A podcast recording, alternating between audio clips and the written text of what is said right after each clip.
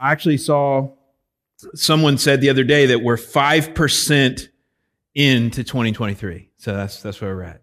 Um, so there's still time to treat this like the new year. And I just want to encourage you to have a plan uh, for for being in God's Word this year and really growing in the Word of God. In fact, we have a an opportunity coming up for you in February, starting on February 19th. Uh, we're going to have a class on Sunday afternoons, and it's going to be the subject of the class is going to be inductive Bible study. Inductive Bible study, and so how to study God's Word. Um, and it's going to be taught by our theologian in residence, Dr. Andreas Kostenberger. And I can just tell you that this is going to be a great class. It's not going to be all way over your head. It's going to be really practical and help you really grow in studying the Word of God. And so mark your calendar. We'll give you more information about that in the days ahead. So Acts chapter 6, uh, verses 1 through 7 is where we find ourselves this morning. And the title of the message is Growing Pains. Growing Pains. And uh, hopefully that is obvious what that means. We've been studying the church, the early church in the very beginning in the book of Acts, and that church is growing. And all growth comes with growing pains. You see it in kids who just are, we, at our house, we call it, we're antsy. You know, we're just squirmy. We just are experiencing growing pains. It's true in churches. It's true in businesses. It's true in organizations. It's true in relationships. Any kind of growth must come through paying the price of growing pains. It's also a television show from the 80s. And the star was Kirk Cameron. And since he now has become a professing Christian, it is the holiest of sermon titles growing pains. uh, so Acts 6, 1 through 7. But seriously, we have seen in Acts so far how the church wants to preach the word. They want to share the gospel, right? That's what we've seen. And there are enemies of that. We've seen that they were arrested and beaten. And so one enemy of it is the leadership in, in Jerusalem, the Pharisees and the Sadducees, they are, they are persecuting the church. That's one enemy of preaching the word. And they overcame that. They were still bold in the face of that. Wow, that's awesome. There are other forces opposing the preaching of the word that we've seen already. Do you know them? One is corruption. Do you remember that couple, Ananias and Sapphira? who walked up to the front of the church, made a big offering, dropped it in the basket, like corruption and deceit. So there are problems just with the character of some of the Christians within the early church that are seeking to just hijack the health and progress of the gospel going forward. So we've seen these two ways uh, persecution and corruption. And now this morning, distraction. And I think the point really that I want us to see is that Satan is trying everything to stop the progress of Christianity. Problems from the outside, problems from the inside, any kind of problems that can be stirred up, that can be used to hinder the progress of the church of the Son of God, Jesus Christ. That's what we're seeing in Acts. And what's so beautiful is we're seeing how they overcome all these problems. In fact, I'll read you this quote from John Stott. The devil's next attack was the cleverest of the three. Having failed to overcome the church by either persecution or corruption, he now tried distraction. If he could preoccupy the apostles with social administration, which, though essential, was not their calling, they would neglect their God given responsibilities to pray and to preach, and so leave the church without any defense against false doctrine. So you see, the enemy is seeking to disable the, the, the defense systems of the early church against false teaching through distraction. Kevin DeYoung said in a sermon on this passage, and I quote, bad church organization can be used by the devil. anyway, so this passage breaks down very clearly. You have the problem in verse 1, you have the solution in verses 2 through 6, and then you have the result in verse 7. And we're going to read the passage now. I just want, before I read it, to give you what I think is really the big idea that we're going to see this morning. That gracious, Bible focused, gracious, Bible focused, compassionately serving, and unified Christians will always draw new people to Jesus. I think that's what's on Luke's heart. I think he's trying to relay that message to the early church using this story to say, look, this is what can happen. That is the message for us too. Let me show it to you. Let me read to you Acts 6, 1 through 7. Look at your Bible, um, ideally, or the screen. Also, Acts 6, 1 through 7. Now, in these days, when the disciples were increasing in number, it's growing pains, a complaint by the Hellenists arose against the Hebrews because their widows were being neglected in the daily distribution. And the twelve summoned the full number of the disciples and said, It's not right that we should give up preaching the word of God to serve tables.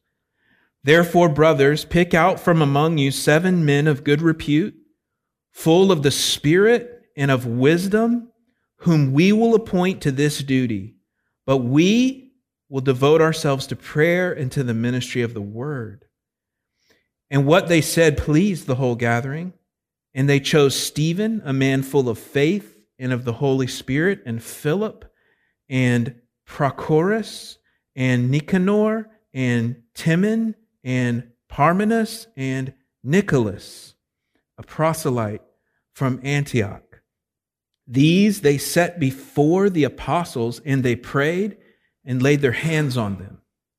And the word of God continued to increase. And the number of the disciples multiplied greatly in Jerusalem. And a great many of the priests became obedient to the faith.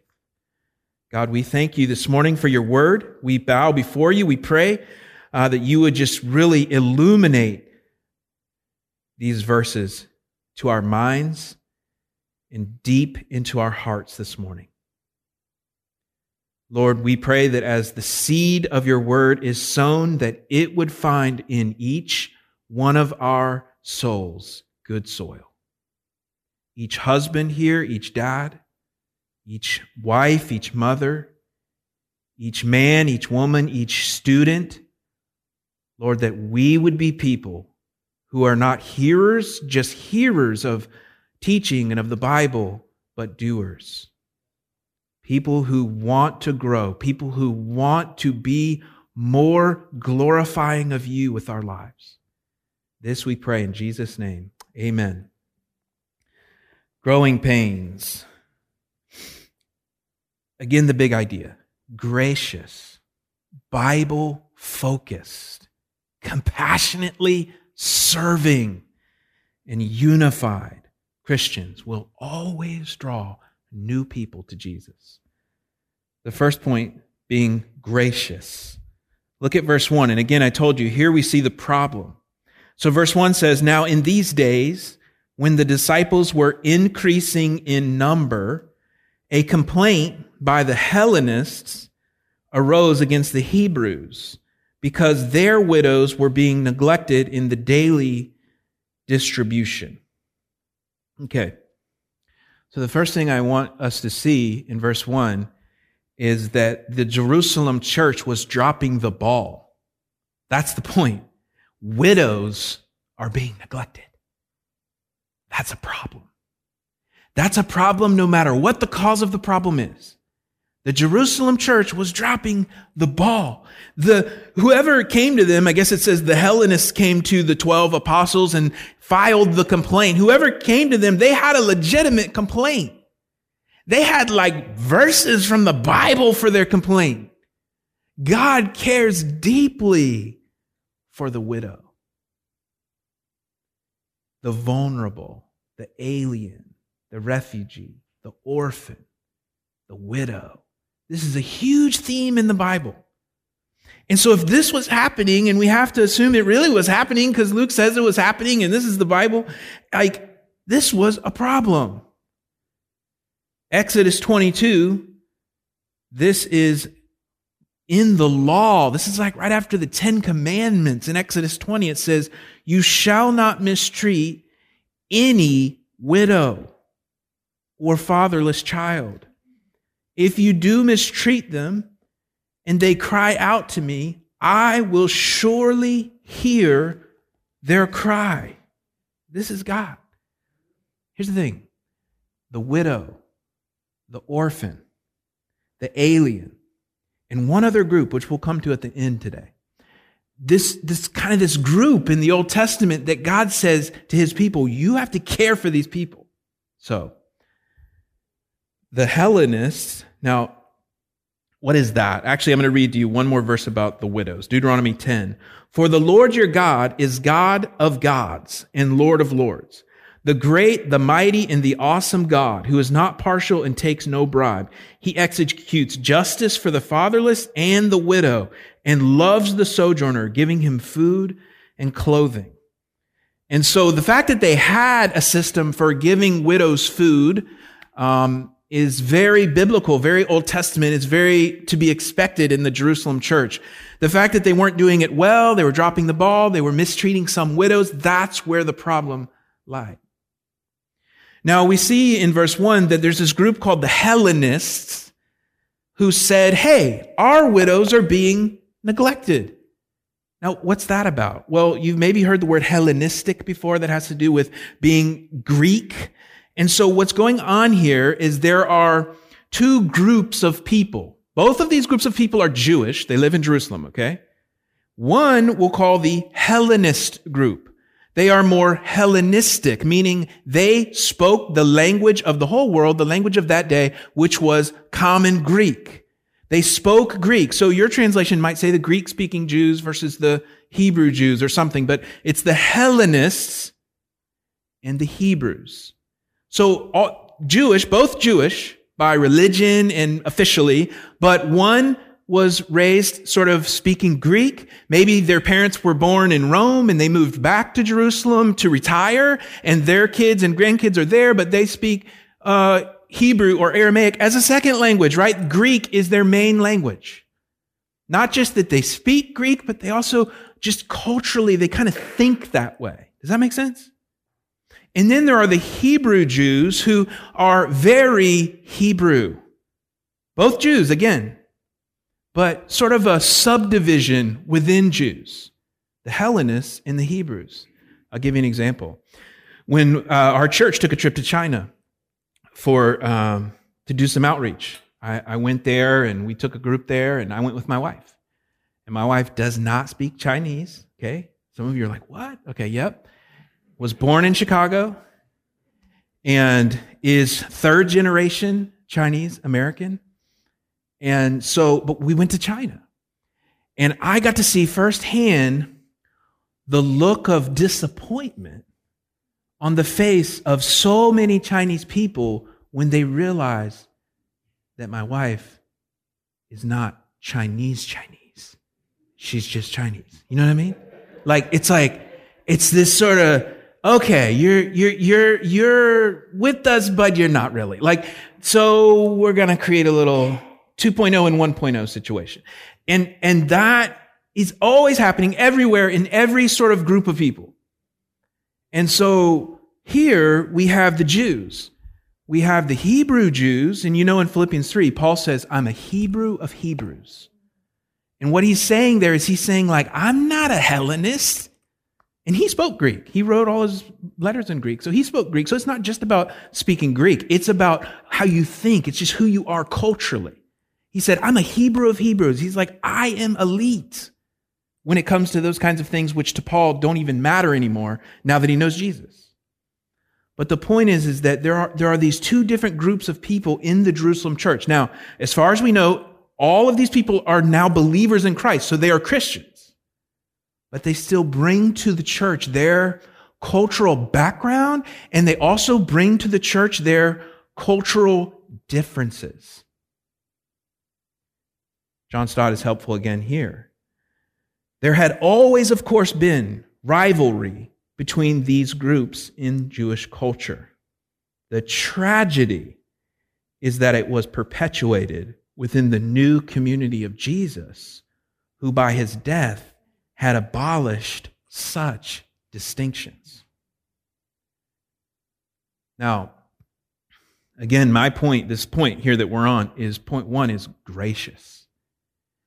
And the reason I think that's a fitting point is because here's the truth, everyone churches will always have problems because people have problems.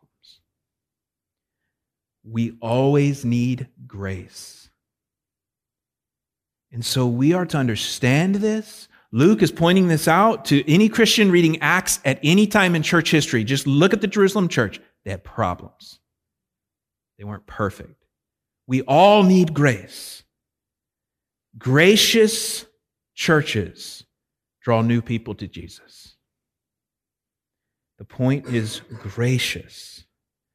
Problems that were brought into the church here, if we just look at their situation in Jerusalem, what's one of the problems? Well, one of them is just the problem of widows in general. Someone died to make a widow. That's a problem. That's a problem stemming all the way back to the Garden of Eden where the wages of sin is death. That's a problem that's brought into the church. The church didn't cause widowhood, but they're not responding to it very well, and that's a problem. What are the problems that people bring into the church? Disorganization is brought into the church, and it's a problem that's popping its head up here. Unintentional prejudice. We are not led to believe by this text that there was intentional mistreatment happening. In fact, this text leads us to believe, if we just read it on the face of it, the real problem was growth, hence the title Growing Pains. Luke points out in verse 1 and verse 7 that the church was just growing so much. So maybe it was unintentional prejudice. Maybe it was just an issue that there were so many more Jewish Hebrews. They were in Jerusalem, or Jewish widows, Hebrew widows, than Hellenistic widows problems brought into the church, disorganization, unintentional prejudice, maybe perhaps some intentional prejudice. Another problem, complaining. I say that, I mean, it was right for them to complain. Someone had to bring this up and bring the Bible verses to the apostles and say, hey, we're dropping the ball. That's okay. But Luke intentionally uses the same term that's used of the Israelites grumbling in the wilderness in the Old Testament. And I think he's intentionally doing that just to show man, there's problems. There's leadership problems. There's grumbling problems. There's organizational problems. There's growing pains. It's not perfect. If you find a perfect church, don't join it. You'll ruin it because you're not perfect and I'm not perfect. Paul said he was the chief of sinners. Jesus said he came to call the sick, not the righteous. Jesus is purifying the bride of Christ because it's not perfect. So the question is not whether the church has problems, it does. And we all can attest.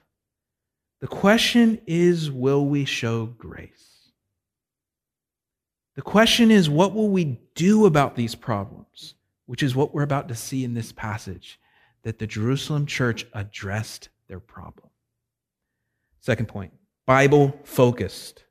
Gracious, Bible focused, compassionately serving, and unified Christians will always draw new people to Jesus. Bible focused, verse 2 and 4. It says in verse 2, and so this, this problem comes to the 12 apostles, and so the 12 summoned the full number of the disciples, and they said, It's not right that we should give up preaching the word of God to serve tables. Okay? And then they said something else in verse 3, and I'm going to talk about that in a moment. But in verse 4, they sort of concluded their thought and they said, We will devote ourselves to prayer and to the ministry of the word. So the first thing I want to show you here is, is that the word serve tables is the word deacon in the Greek, diakonein, all right? And the word, the, the, the term, the word in verse 4 for ministry of the word is also the word deacon.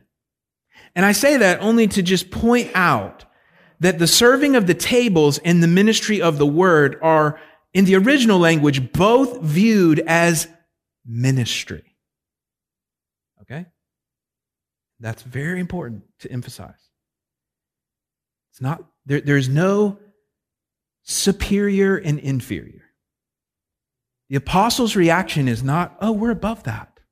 No, no, no. That's not it. If you've read this passage that way in the past, repair that today. It is not an issue of superior and inferior. Both valid and very strategic priorities in ministry. Both called ministry. In fact, when we think and when we talk about things in such a way, when we say, Oh, are you called to ministry? And someone's like, yeah. And what we mean by that is like, oh, you're going to go to seminary and you're going to be pastor. Like, it's actually kind of unhelpful when we talk that way. It's inaccurate when we talk that way. Because every believer is called to ministry. Every believer is called to do ministry. And I think what we really mean when we say that, and we're not going to start like policing the way we talk in the lobby at church or anything. I think what we mean is you're called to be like in vocational ministry of the word but everyone's called to ministry of something. So that's like a soapbox thing. But Bible focused is the point here because the apostles understood that their calling was to teach God's word. And, and, and that may be your calling, maybe your gifting. But the apostles knew it was their calling. Jesus himself told them, You will be my witnesses. And so, they said, and this is what they said they said, it is not right. It's not right if we neglect preaching the word to do anything else. And again, it's not a point about, about that that other thing is inferior or like not important at all. That's not what they're saying. What they're saying is that it would be not right. It would not please the Lord for them to neglect their top priority, their absolute calling from Jesus. The word here, literally, not right, is the word not pleasing, the same word used for pleasing God in 1 John 3. You could almost read this as if they're saying, listen, it would be sin for us to neglect our calling to do another very important calling. It would not please the Lord. And you could look at this as and apply this in lots of ways in, in our lives. We talk a lot about, you know, keeping the main thing the main thing and and staying focused on what God has called you to. And this is very applicable to all of that, right? Despite threats from within and from without, and from distractions, we must consciously choose to focus on knowing and sharing the Word of God. That would be a really good application from this point. Despite threats from without and within, we must consciously choose to focus on knowing and sharing the Word of God. Listen, this passage is going to give us more than one priority. That's not the only priority for Christians in life but it is top priority. And that's what the apostles understood. In fact, there's a story in the Gospels where Jesus is at Simon's mother in law's house in Capernaum and he is healing like everybody and he's tired and he goes to bed. He wakes up early the next morning. It says, this is in Mark's gospel, chapter one. He wakes up early the next morning. He goes off to a pl- private place to pray and Peter and some disciples, they come and find him and they literally say, Jesus, where are you? Everyone's looking for you. There's like a line of people to, to get healed by Jesus. And he says this in such a treasure of a verse in Mark 138. He said to them, Let us go on to the next towns, that I may preach there also, for that is why I came. Can you imagine? But Jesus, there's like, like a line around the block of people with infirmaries that want you to heal them. Where are you? You're popular. Come back. And he's like, let's go to the next town. I came to preach the word. I came to share the good news uh, that the Messiah has come. I, I came to resolve eternal misery, not just temporal misery. It's amazing. His focus on the word. And we are to be Bible focused. So again, gracious, Bible focused, compassionately serving, unified. Christians will always draw new people to Jesus. Let's look at the third one compassionately serving. This is verse 3. So the 12, they, they're responding to the complaint, and they say, It's not right for us to begin doing that, which is what was surely being implied, that they needed to sort of devote their attention to solving this problem. And the, the apostles said, Look, we agree that that's a priority, and we agree we should not be dropping the ball on caring for widows, like for sure.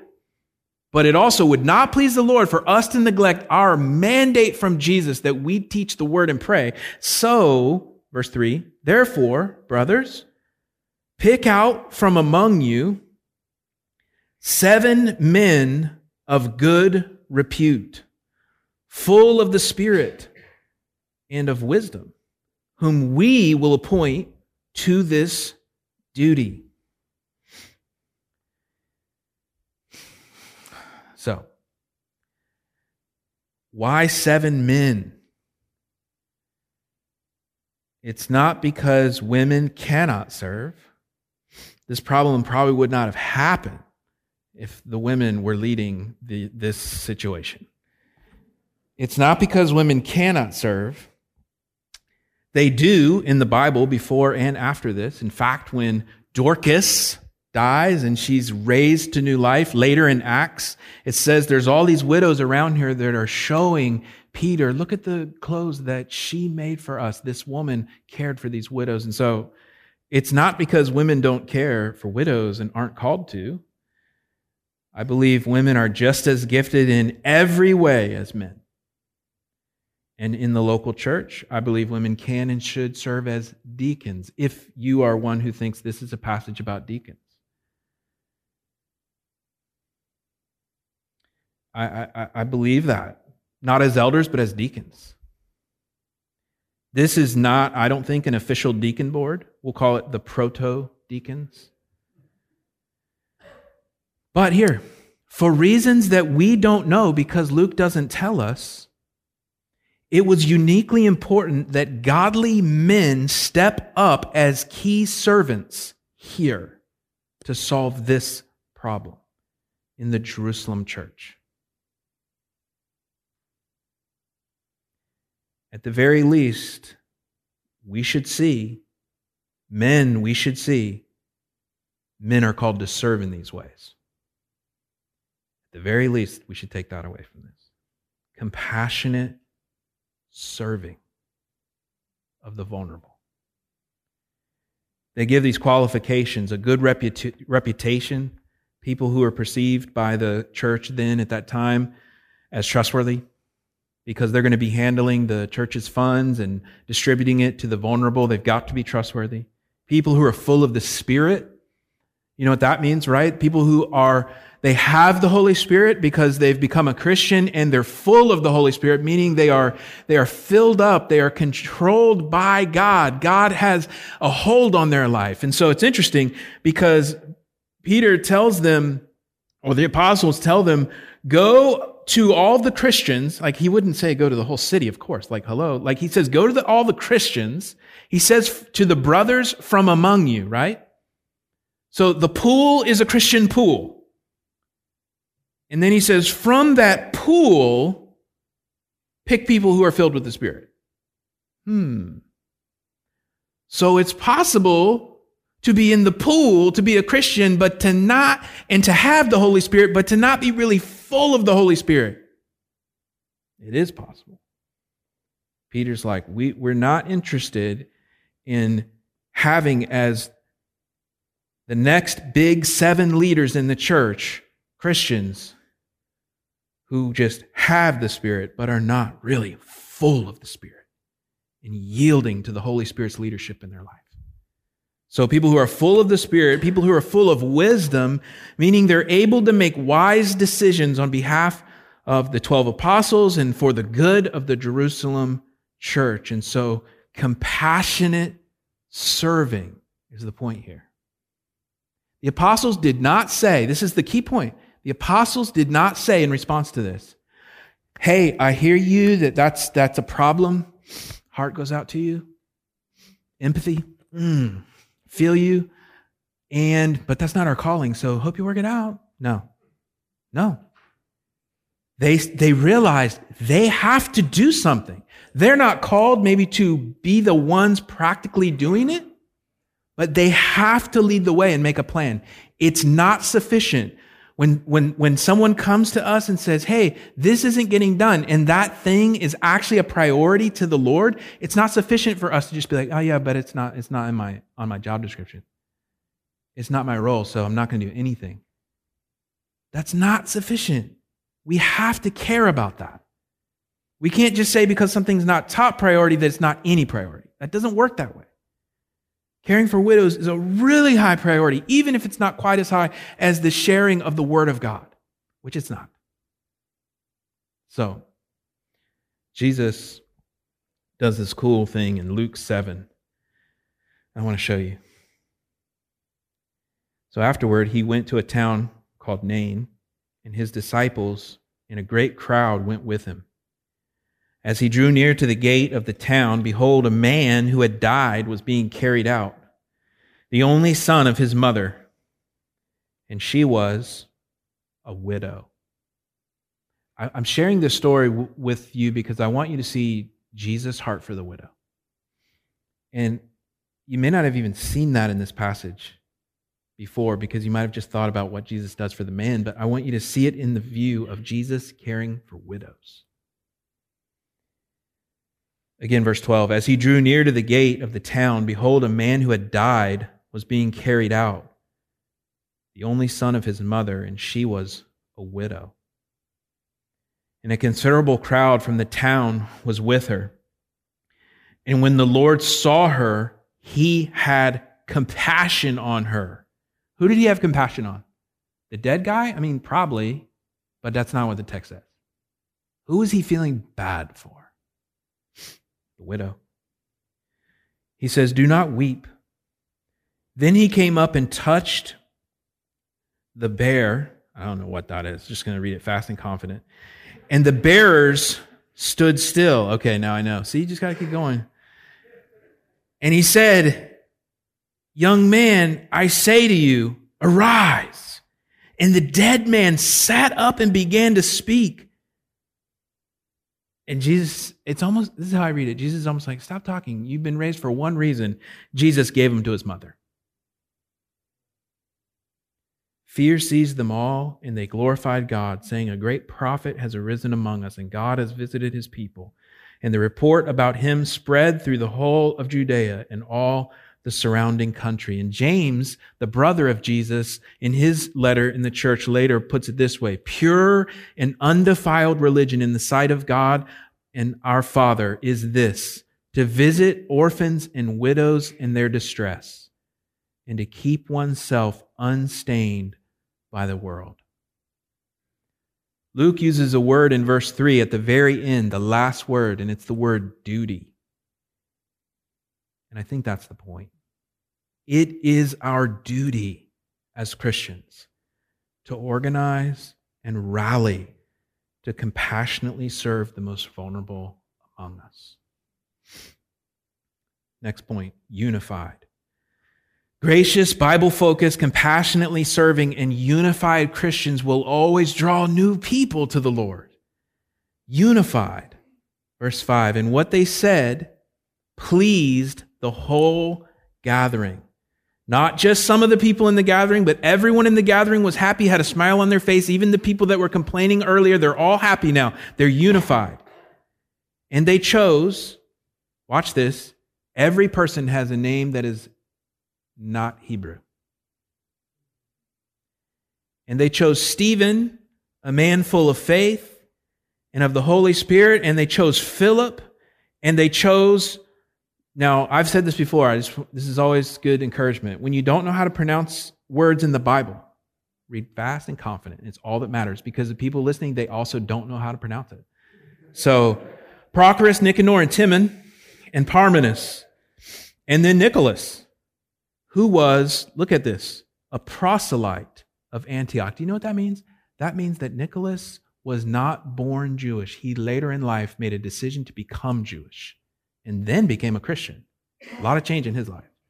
But the point is this this is a group of people who were not the Hebrew of Hebrews. This is not the people who might have unintentionally neglected the Hellenistic widows. The apostles didn't pick this group of people. The congregation picked them and set them before the apostles, and the apostles then affirmed them and commissioned them to do this work. Now, it's interesting. It was not a requirement that these first seven leaders be Greek speaking. It was not listed in the requirements, was it? It was not. What was listed? Do you remember? Good repute, full of the Spirit, full of wisdom. But just because it wasn't required doesn't mean that the, that the church didn't understand the problem that they had and understand what it would take to actually address the real practical problem. While not a requirement, cultural diversity will be pursued by thoughtful Christians seeking to solve practical and unity problems in the church. That's a great spot for an amen. Picture this the 12 apostles, these very Jewish Hebrew apostles. It says they laid hands. They got set before the apostles and they prayed and laid their hands on them. Just, just, just picture it like two scenes in a movie. The first scene is, is the Hellenists come to the apostles and they're angry. They're like, you don't understand. Like our widows are being neglected and, and there's this division and you can feel it. And now the picture is the 12 apostles laying hands on the seven new leaders, these deacons, these servants who all have Greek names and who one of them was not even born Jewish. And they're praying and they're commissioning and they're sending them to fix this problem. And everyone it says is pleased. It's a powerful moment in the church. Again, there are no perfect churches. It's not a question of will there be problems in the church.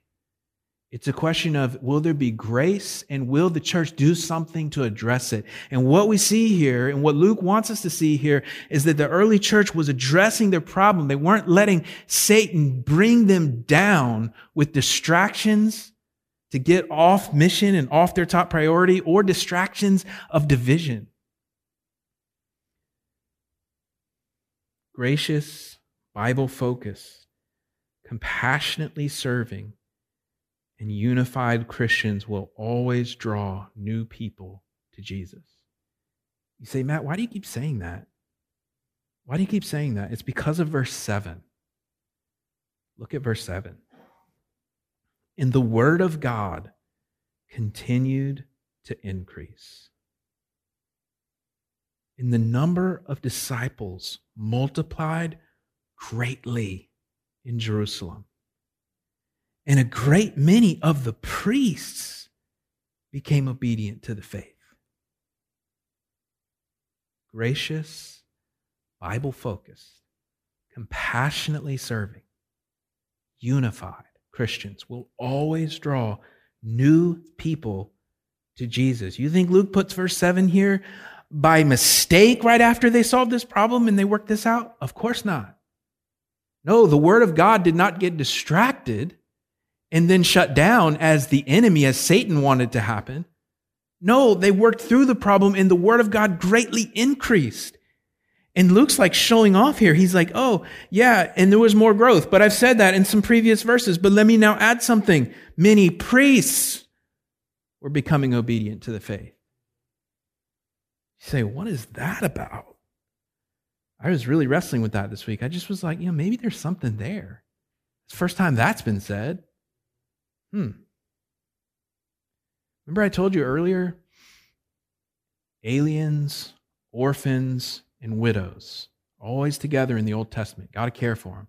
I said there's a fourth group, and we'll come to it later. Do you know who that is? It's the Levites. It's the Levites. Deuteronomy 14 29. Let me show you.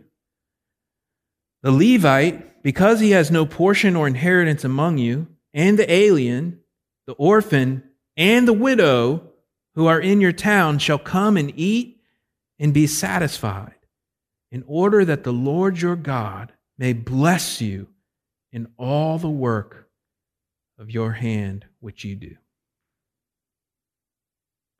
So the priests, they had, number one, they benefited from the distribution of food being well organized because they didn't have an inheritance. But number two, they were primarily in charge in the Jerusalem temple of distributing the food to the vulnerable. So they noticed, hmm, the church, this new group, the church, they care about widows. They're willing to fix a problem to do it better. They care. They care about what we care about. They're fired up about helping the most vulnerable, which is what we're here to do. Even though we're not Christians, we're here to do that too. That moves our heart and that seems to move their heart. And so, so we're drawn to what they believe. In the early days of our church, when we were just planting, we put our focus on a middle school in Southeast Raleigh because of the percentage of single parent homes in that neighborhood. And we uh, encountered a teacher at that school who had chosen to teach at that school because this teacher had a huge heart for the vulnerable, had a huge heart for those from broken homes and rough neighborhoods, not a Christian, but had a huge heart for the vulnerable she became a friend to our church plant, the few of us in those early days, and she noticed that we had a big heart for the same people. And she saw what we were willing to do as we served the city. And she became a follower of Christ and was one of the first people baptized at Fellowship Raleigh. Many priests became obedient to the faith. Luke saying, as they became a Bible focused, compassionately serving, unified church, the gospel began to break into new ground and new demographics. Why are Christians so great at serving? Why have Christians always really been so great at serving? It's because we serve and we worship a servant Savior. Jesus is the ultimate deacon. We're inspired to serve by Jesus. But perhaps even more powerful is the reality, listen, brothers and sisters, that we are freed to serve because Jesus has served us. Jesus said, For even the Son of Man came not to be served but to serve and to give his life as a ransom for many. So he inspires us to serve, but he frees our selfish and needy hearts to serve because he has, by his cross, so profoundly served us first. The deeper the reality of our servant Savior dying for us on the cross gets into our hearts, the more inspired and the more able we will be to serve those around us in Jesus' name. That's our prayer today. Let me pray.